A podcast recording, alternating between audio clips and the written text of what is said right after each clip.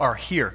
If you have your Bibles, uh, let's turn uh, in them at this point in time to the book of Psalms. The book of Psalms. So if you uh, have your own Bible or maybe the Bible in the pew back in front of you, you can find the book of Psalms. It's basically right in the middle of your Bible.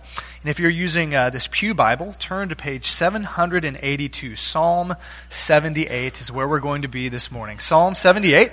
Uh, to all you fathers out there, happy Father's Day. Uh, really glad you all are here with us this morning.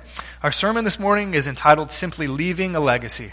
Leaving a legacy, a Father's Day sermon from Psalm 78. I'd like to read the scripture uh, this morning, and then we'll pray and dive right in. Psalm 78, verses 1 through 8, reads this way My people hear my teaching, listen to the words of my mouth. I will open my mouth with a parable.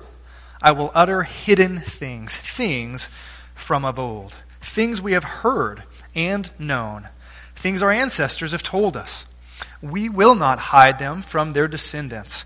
We will tell the next generation the praiseworthy deeds of the Lord, his power, and the wonders he has done. He decreed statutes for Jacob and established the law in Israel, which he commanded our ancestors to teach their children, so the next generation would know them, even the children yet to be born.